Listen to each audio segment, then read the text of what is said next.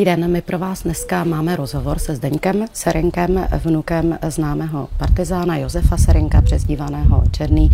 Ten eh, velel eh, známému partizánskému oddělení. Mimochodem dostalo se mu v posledních letech eh, významného ocenění. Letos jste, pane Serinku, vy převzal za dědečka v Plzni ocenění za významný přínos demokracii a svobodě. Řekněte mi, jaké to je po těch dlouhých letech přebírat za dědečka jednu cenu za druhou stát u toho, když vlastně vychází o něm eh, trilogie Cigánská rapsodie. My o tom budeme hovořit, ale jaké to je po těch letech eh, si vlastně dědečka a jeho význam připomínat, jeho odvahu a statečnost? No, eh, když mě oslovili z té Plzni, jestli bych převzal ocenění, tak jsem z toho byl docela překvapený a nevěděl jsem vůbec, co to je zač. Začal jsem si zjišťovat, co je to za ocenění a tak dál. Takže samozřejmě, samozřejmě jsem eh, tu účast přislíbil, protože jako vnuk Josefa Serinka si myslím, že je to moje, uh, moje povinnost. Prostě i vzhledem k tomu, co se postupně dozvídám uh, v jeho činnosti za druhé světové války, postupně, co se dozvídám, jak co prožíval nebo jak měl těžký život, tak si myslím, že pro mě je to povinností takovýchhle věcí prostě přijmout a... A kromě, kromě toho pocitu zodpovědnosti, tak eh, jsou to nějaké další emoce? Že vám dědeček vlastně utkvěl v paměti uh, z dětství. On umřel, když vám bylo 6,5 roku. 6,5 roku, ale mm, teď po těch mnohých, mnohých letech, kromě toho pocitu zodpovědnosti vůči němu, vůči jeho odkazu, eh, vůči vaší rodině a dalším Romům, tak jaký s tím máte spojený emoce, když to přebíráte, ty ceny? Já osobně si myslím, že eh, to jsou věci, o kterých by se mělo vědět. A protože co se týká třeba Romů, tak se dozvíte v médiích jenom určitý věci, spíš, když to řeknu, negativní věci ale ty pozitivní zůstávají někde stranou, což si myslím, že je špatně. E, protože ne všichni jsou, e, nejenom Romové, ale ne všichni lidi jsou stejní a nedají se takzvaně házet do jednoho pytle, když to tak řeknu. A když se tohleto téma nakousla, tak já si myslím, že dneska se spoustě lidí říká nepřizpůsobivý, anebo u Romů se říká, že jsou to nemakačenka. Já ze svého okolí znám víc nepřizpůsobivých a ty nemakačenka takzvaný eh, z většinové společnosti než se společností Romů. A myslím si, že tím, že ten děda můj, že byl Rom, tak o to je to ještě důležitější. Myslíte, že může být takovým uh, hrdinou? No, jako vzorem, víte, mě, ptám se na to, jestli třeba určitě. i pro uh, romské děti, pro určitě. rodiče, že to může být, uh, může být vzorem rodinou. Připomeňme určitě. jenom, že on uh, krátce po narození osiřel, pak ho vychovávala sestra maminky, když jeho rodinu, že manželku, pět dětí vzali do leckého tábora, což byl koncentrační tábor. On viděl to zacházení, podařilo se mu uprchnout a pak založil právě ten partizánský oddíl, kterému potom velel. Bohužel manželka i ty děti tam zahynuly. Tak eh, měl jste někdy šanci nějakým způsobem s dědečkem vy hovořit eh, o tom, co se tenkrát stalo, nebo třeba o té jeho partizánské činnosti? Já vím, že ne, ale záměrně se na vás Určitě, vás určitě na to jsem ptám. tu šanci neměl, protože jako malý kluk mě napadlo nějaký takové otázky mu klást, že jo? ale až když jsem byl starší, tak samozřejmě jsem se vyptával táty, jestli něco jim děda vyprávěl a podobně. Táta říkal, že, že moc ne, že děda, děda moc nechtěl mluvit a v 60. letech ho vlastně vyspovídal ten pan Tesař, který sepsal vlastně ty jeho paměti, které v roce 2016 vyšly, ale táta byl tenkrát, jak on říká, 14-15 letý klučisko a nějak ho to nezajímalo o čem si povídají, nebo hmm. takové věci, takže asi Proč myslíte, že o tom moc... dědeček, proč myslíte, že o tom dědeček e, tatínkovi nevyprávěl? Já mám takovou teorii, že buď si myslím, že to nevyprávěl buď to, e, bál se nějakých e, věcí, co se týká jeho původu, dejme tomu, aby do hmm. budoucna jak jeho děti, tak třeba i vnoučata neměli nějaký problémy ale spíš si taky myslím, že nechtěl sdělovat dětem, protože za ty války se děli hrozný, hrozný věci, takže to asi není to, aby se tohleto vyprávělo dětem, i když třeba nemusel jim říkat všechno. Myslím si, že jim něco řekl, mm-hmm. jo, ale protože táta sám něco vyprávěl, ale to nebyly takový žádný zásadní nebo nějaký, toto akorát bylo, jak, kde působil, nebo jak se tam kde skovával, jakým způsobem žil. A vlastně já v dnešní době i díky té eh, triologii, která, se, která vyšla v tom nakladatelství Triáda, tak vlastně díky tomu... V roce 2016. 2016 nedožili se toho ani jedno dítě dědovo vlastně. Mm-hmm. Ty tři, děde, tři děti, který založil, nebo z rodiny, kterou založil po válce, eh, tak se toho nedožilo, bohužel, protože i když od roku 2018 nebo kolik, 8, pardon, se to připravovalo, ale všechno se ověřovalo z různých zdrojů. Byla to hrozná titěrná pláce, která trvala asi 6 roků. Takže se toho nikdo z nich nedožil a táta, než prostě odcházel, tak jsme se o tom bavili. On povedal, no já se toho asi nedožiju, ale ty si počteš. Protože i táta doufal v to, že se dozví věci, které on nevěděl. To byl obrovský zápal pana Tesaře, protože on eh, vašeho dědečka vlastně začal navštěvovat v 60. letech, tenkrát jako mladý historik a strašně se tak. zajímal o období druhého československého odvoje, ve kterém právě váš dědeček působil a přišel mu jako nesmírně zajímavý eh, člověk, jehož příběh by měl být zachycen. Dědeček moc nechtěl. Co byl ten rozhodující okamžik? Byla to ta vaše sousedka, paní židovského původu? Tak, byla to podle mě, i táta to vyprávěla, přemlouvala ho babička, jako by manželka dědová, mm-hmm. přemlouvala ho a to si myslím, že bylo rozhodující sousedka přes ulici paní Vilamová, eh, která byla židovka a prodělala, vlastně přežila holokaust, to si pamatuju ještě jako, že jsem viděl, že měla na ruce vytetované mm. číslo a, eh, a ta snad táta říkal, že ta snad asi byla rozhodujícím, rozhodujícím faktorem, mm-hmm. že teda děda začal na to mluvit začal prostě nemluvit, protože on si původně myslel, že pan Tesař je nastrčený policajt nebo estebák a že ho prostě na ně něco hledají.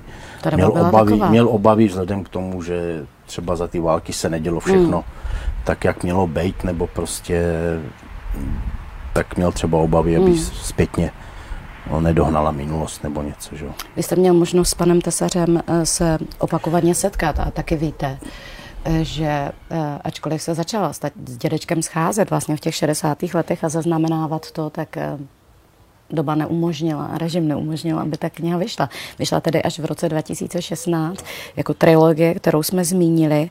Eh, Nebýté knihy, měl byste vůbec takhle ucelený pohled o dědečkovi, o jeho dětství, životě, právě i té etapě spojené s koncentračním táborem v letech a později s tou jeho partizánskou činností?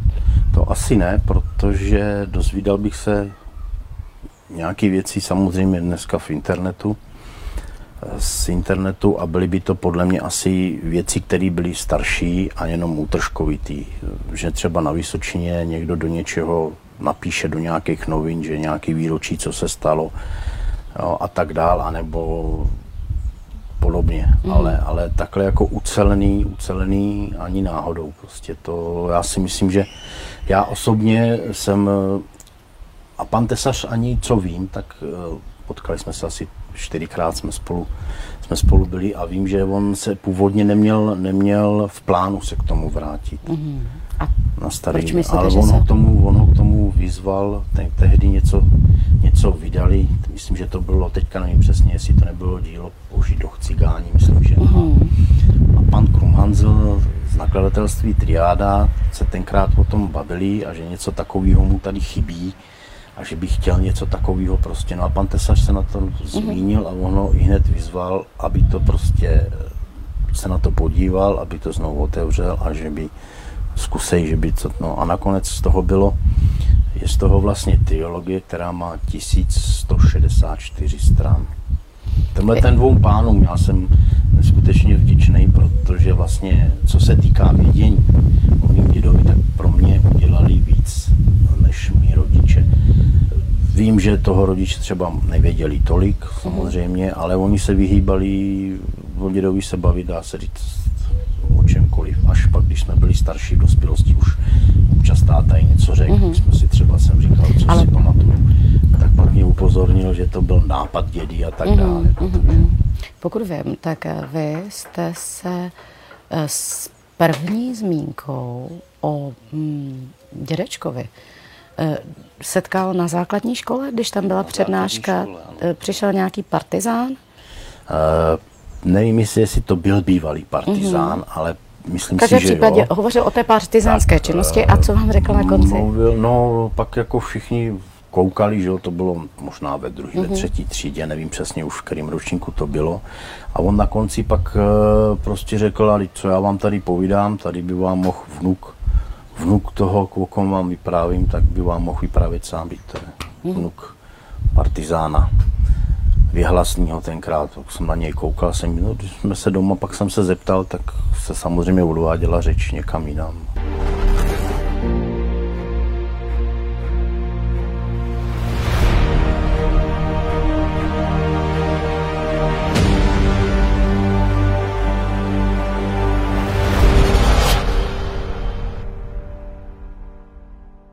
Kromě teda eh, mm, těch obav eh, mm, s identifikací eh, v té době mm, za komunismu opravdu tak každý se bál každého, mm, tak kromě toho a ještě toho romského původu souvisel podle vás tím, že um, ti lidé měli ještě v paměti uh, uh, zákony, soupisy cikánů, židů, které vznikaly, že se obávali, že se může něco podobného opakovat, anebo prostě už, jste, už nežili potom rodiče tím způsobem života, nebylo pro ně to romství tak podstatné. Je to, já nevím, já si myslím osobně, když se zpětně nad tím zamyslím, tak vlastně eh, vím, že ve mně koluje romská krev. Musím říct, podotknout kočovná, protože za svého mládí, když, si, eh, když jsem měl svoje roky, tak jsem vlastně jezdil po poutích, jezdil jsem vlastně se světskýma. A což mě teda obrovsky bavilo a nebavilo mě být někde týden. Já jsem byl už nervózní dva dny předtím, než se odjížděl a prostě mm-hmm. asi to tak bylo. Ale e, myslím si, že prostě nechtěli, měli obavy z toho, doba je, i teď je taková, doba, když musím říct v tomhle ohledu, taková těžká snažili se prostě jako asi s tím romstvím nás nespoko, nespojovat. Nebyli jsme, neum, musím říct na rovinu, neumí nikdo z nás, možná holky na Slovensku, protože e, vyrůstali v Dobšiní, kde je většina populace Romů, takže možná nějaký slova nebo možná umí komunikovat. E, nikdy jsme se romštinu neučili doma, nebo ani se doma nemluvilo. Vím, že táta uměl, protože někde slyšel nějaký Romy, jak se bavili a smál se, tak jsem tak si vydedukoval, že asi jim rozumí a smál se buď názoru, nebo jestli to měl být vtip, nevím. A ne, nebyli jsme vychováváni jaksi po romským způsobu. No, v tom duchu. Považoval jste za důležité, když se teda po revoluci znovu otevřel hmm, ten příběh, vlastně jako poměrně velkolepý, skoro na film, toho vašeho dědečka, eh, je se podívat do, letech, eh, do let u písku. Já vím, že jsme se tam několikrát potkali. Když jste tam byl úplně poprvé, eh, nejenom v tom kontextu, že dědečkovi se podařilo tenkrát utéct, ale že jeho rodina, vaši příbuzní tam umřeli a mm, někteří přímo v letech, někteří později potom jinde, ale co člověk cítí, když tam stojí? To je, to je, to je těžký popsat. Já, když tam přijedu, když jsem tam byl poprvé, tak musím říct teda, že, že mi to dost jako zasáhlo. Hlavně jsme se o to začal zajímat, takže jsem si dohledal některé věci. Samozřejmě člověk hledá různýma způsobama. Noviny, časopisy, v dnešní době hlavně internet a tam se dozvíte spoustu polopravd, nepravd a tak dále. To pak záleží na člověku, co si z toho vezme nebo čemu věří víc. Ale já jsem se rozhodl, byl jsem tam poprvé, to možná 5-6 roků, přesně nevím. My už jsme tam chtěli kdysi jet s tátou, jenomže táta na tom nebyl zdravotně doby jak dobře, takže jsme to furt odkládali, až bohužel se toho nedožil, takže já už jsem si pak prostě, už jsem tam prostě mm-hmm. pak jel sám a vzal jsem tam i sestřenici jednu ze Slovenska, protože jsem se o to začal zajímat a chtěl jsem to vidět, jak to tam probíhá, co tam je a chtěl jsem prostě dopátrat se něčeho. To jsem ještě tenkrát nevěděl čeho, prostě jsem tam jel jako se podívat a myslím si, že já si to kladu teď už tím, jak se dozvídám určitý věci, tak si to beru jakoby za svoji, nejenom jako povinnost, mm-hmm. jako, jako svoji rodinou, dejme tomu, když to řeknu, ale myslím si, že je to i, eh, bych řekl, občanská povinnost. Dojmy jsem z toho měl z toho prvního takový, že jako líbilo se mě to tam. Je teda pravda, že... Ten nám... prasečák tam stál no, tenkrát. Na místě, ten, kde ten umírali stojí, lidi, tam byli mučeni. Ještě, ještě do dneška. Uh, pamatuju si, když... Ale už, už je přece jenom rozhodnutý už o... se to bude měnit. Ano, ano. to, ten koronavirus všechno zpomalil, dejme tomu, jo, ale už snad je to podle mě na dobré cestě. Doufejme, že už snad nestojí nic v cestě, nebo že by se našlo něco, nebo někdo, kdo by to chtěl mm-hmm. ještě překazit, to už snad si myslím, že ani nejde. A poprvé, když jsem tam byl, jak se tam k současnému památníku nebo tomu pomníku, k těm kamenům, jak se přichází, tak tam je ulička a po stranách jsou takový prolákliny. A všim jsem si, byl jsem tam s tou sestřenicí, že jsme tam položit kytku, automaticky jsme šli tím prostředkem a ty prolákliny, nebo ty prohlubně, první, co bylo, mě napadlo, že tady jsou ty hromadné hroby. Mm. Později výzkumem se ukázalo, že ne, že to jsou snad e, pozůstatky jam, kde se hasilo vápno, nebo prostě mm-hmm. kde se něco vykupávalo ještě ke všemu a tak dále. A dlouho se nevědělo, kde ty, ty hroby jsou, až teď, když jsem tam byl, když jsem se vracel z té Plzně, tak jsem měl tam tudy, abych tam položil kitku, kterou jsem dostal k té ceně.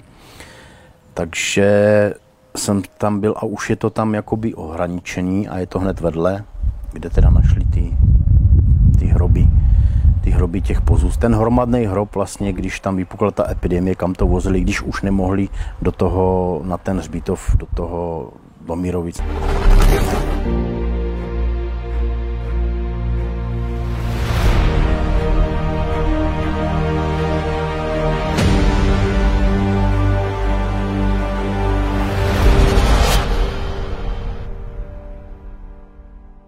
Vy máte tři děti?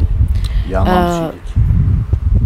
Váš tatínek a, a jemu, tedy váš dědeček, uh, nevyprávěli o hrůzách druhé světové války ani o té partizánské činnosti. Vy to svým dětem už říkáte? Byl s váma někdo už v letech? Syn, a proč? Proč je to důležitý tak, nebo ne? To já si myslím, že je to důležité, aby to věděli. Eh, nejenom jakoby mý potomci, ale mělo by to vědět eh, široká veřejnost. Pravdu, hlavně pravdu. A jestliže existují u nás některé názory nebo lidi, že právě, že to bylo hrůzné, že by se o tom nemělo mluvit, já si myslím naopak, o tom se musí mluvit, protože aby současná eh, dorůstající nebo další budoucí generace, aby o tom věděli, aby dokázali rozklíčovat anebo poznat náznaky, že něco takového, nebo ne, neřeknu to samý, doufám, že už se snad nestane, ale něco podobného třeba bude hrozit v budoucnu. A když se o tom nebude mluvit, eh, když se nebude mluvit o historii pravdivě, tak si myslím, že bude špatná i budoucnost. Řekněte, máte strach z některých tendencí v současnosti? Ptám se na to i proto, eh, že vašemu eh, dědečkovi eh, byla věnovaná taková deska umístěná na stromu a ten strom už bohužel není. Nebo to, byl to kámen spojený ne. s tím stromem, neříkám to úplně přesně, vy mě upřesníte. Mrzí vás to, že to někdo zničil? To není jenom, myslím, mě to mrzí, mě to docela štve a nejsem, vím, že nejsem jediný. V roce 2017 vznikla iniciativa Černého partizána.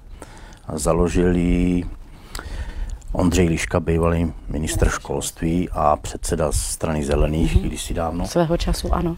A e, přizvali mě k tomu, byl jsem tam, pěkná povedená akce, sázelo se to na místě nad Spělkovem, Tak když jste se podívala na ten kopec, tak tam bylo stavení, nebo ještě tam je dneska, to je e, místo, kde vlastně toho dědu, když on šel, prostě už pryč, jako on původně, on se tady, on nechtěl zůstat tady, ale on chtěli do Jugoslávy, kde se formovali partizánský vodílí, mm-hmm. tak se toho chtěl účastnit aktivně. Ale tam u jednoho stavení, tam byla nějaká selka, která něco dělala ve stodole, viděla ho, tak ho zastavila, dala mu najíst a odkázala ho za svým, myslím, že bratrancem nebo za nějakým farářem ve vedlejší vesnici. A vlastně tyhle ty lidi toho dědu přesvědčili, aby tam zůstal. Tam zase začal jakoby po, po nějaký době lidem věřit, protože ho přesvědčila vlastně i evangelický farář a on byl evangelický víry, takže a ten strom?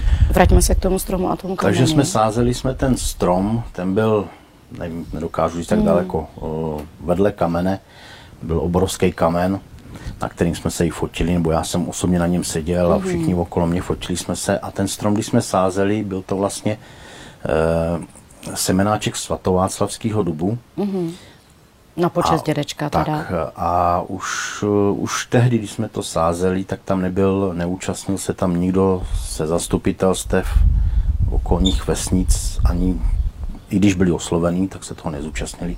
A už tenkrát nevím proč, jsem si v duchu říkal, že jsem zvědavý, jak dlouho ten strom tady vydrží. A netrvalo dva roky, strom zmizel. I ten kámen zmizel.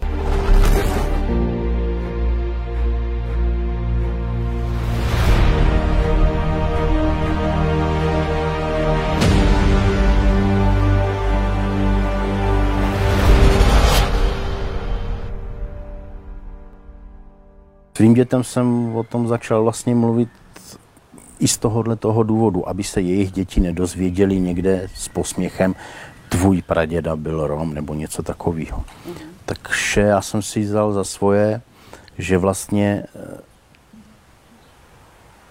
těm dvou mladším jsem dostali knížku a řekl jsem jim, co a jak bylo.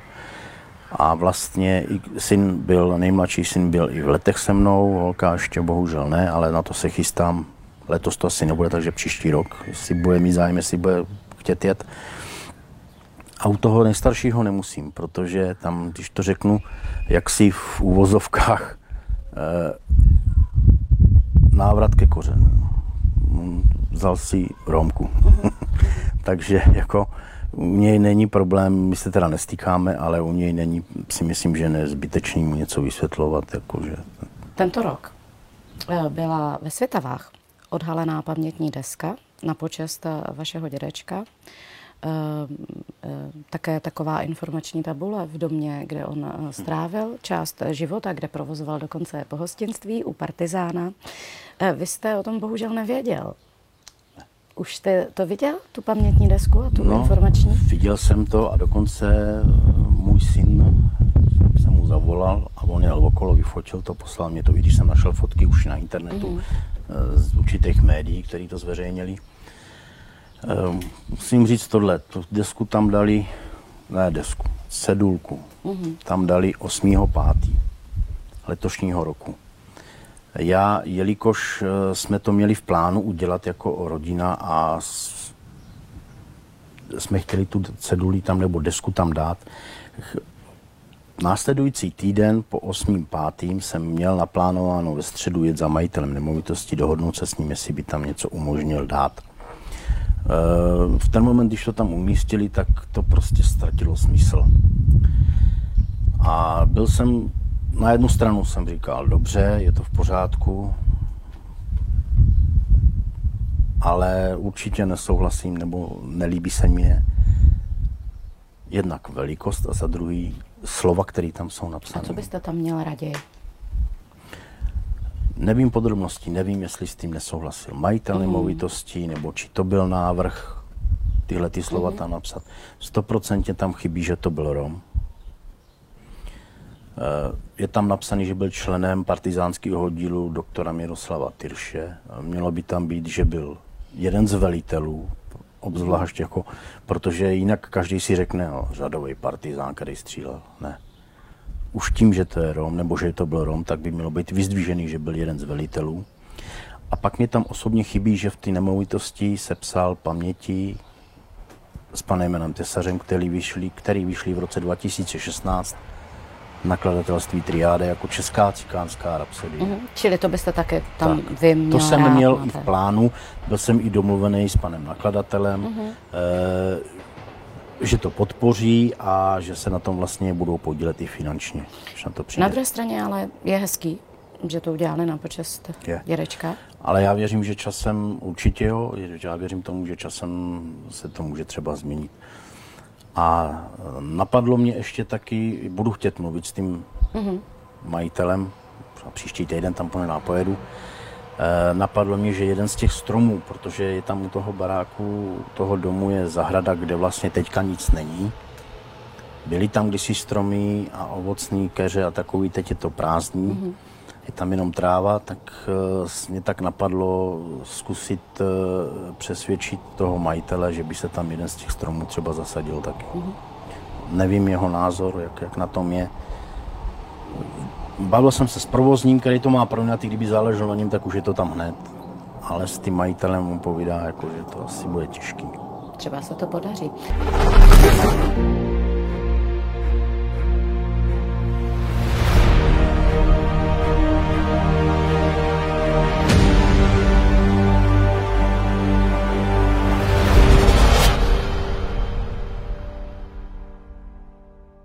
Uvažoval jste někdy, eh, třeba s vaším synem nebo vy sám za sebe, jak byste se zachoval, kdybyste byl v situaci dědečka? Byl podle vás odvážný? Syn, syn, nevím, jak by se zachoval, ale... A vy? Já, já jsem o tomhle tom strašně dlouho přemýšlel. A já nevím, být v jeho kůži a mít takhle rodinu, s rodinou byl takhle prostě někam deportovaný. A uh, já bych se asi zachoval jinak. Já nechci říct tím, že bych neutekl. Uh, když Vím, kam míříte. Přemýšlela jsem dneska nad tím, jestli... podrobnosti, které tam byly, co všechno tam dostal, nebo respektive co všechno při tom, při tom, jak je prohlíželi, jak to tak se vlastně dědovi podařilo do toho leckého tábora proníst zbraň v peřinách i s nábojema. E, měl cukání, tenkrát tam jasně píše v těch paměti, kdyby se dotkl jeho, jeho, někdo jeho ženy, tak je tam prostě postřílel. Maximálně by postřílel lidi. Věří, věřil, že by se k němu přidali. Ale v těch pamětech píše, že jednou jeho žena byla zbytá, ale nějak prostě se k tomu neodhodlal nebo změnil názor. Ale já nevím, jestli bych vůbec našel v sobě sílu o tam tuď utíct. Jo, já nevím, nemám fakt tušení, to se těžko takhle dá posoudit. Když jsme byli na té Vysočině, kde vlastně, kde vlastně i v některých lesích jsou ještě pozůstatky eh, těch podzemních bunkrů, který tam budoval, tak jsme takhle u jednoho stáli a dostal jsem otázku, jestli, jestli taky podobnou, jak bych se zachoval, nebo jak bych prožíval tu dobu, jestli bych to chtěl zažít. Tak jsem tenkrát jsem řekl, no tyhle ty stromy, kdyby uměli mluvit, tak by nám toho hodně řekli. A já jsem řekl, víte, jak kdyby to šlo vrátit se v čase, tak bych se vrátil, ale pouze jenom jakoby nějaký duch, protože já bych to chtěl pozorovat. Neměl bych, nevím, jestli bych se dokázal účastnit takových akcí nebo něco. Nevím, nedokážu si to představit. Nedokážu si představit, kdyby něco takového nastalo, jak bych se zachoval? Samozřejmě bych se snažil nejdřív chránit svoje děti, svoji rodinu, přítelkyni a tak dál, ale nevím, jestli bych měl sílu nebo odvahu takhle aktivně, jak, jak, to, děl, jak to udělal on vůbec. Možná by mě doba nebo situace k tomu donutila, protože se říká zoufalá, zoufalá doba, zoufalí lidi dělají zoufalé věci. To je právě ta věc, kterou nikdo nevíme, jak bychom se zachovali, kdybychom v té situaci eh, byli my. V každém případě váš eh, dědeček se teda zachoval eh, velmi odvážně, proto jsme mu taky věnovali rozhovor Roma TV. Toto vydání jsme moc rádi, že s námi byl vnuk pana Josefa Serinka, Zdeněk Serinek. Moc děkujeme a přejeme hodně zdraví hlavně. Já děkuji vám.